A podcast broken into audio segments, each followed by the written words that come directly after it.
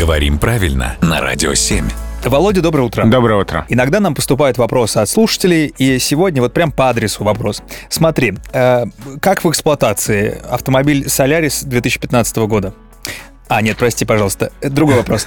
Двигатель, как правильно, его заводят или все-таки запускают? Двигатель можно и запустить, и завести, но это все-таки неравнозначные варианты.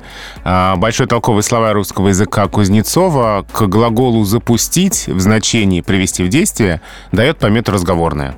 А вот «завести» мотор и двигатель — это уже нейтральное. Поэтому в живой речи можно и так, и так. В более строгих контекстах двигатель лучше заводить. Да. А вообще, если двигатель запустить, это значит, давно его не обслуживал никто. А в другом значении, да.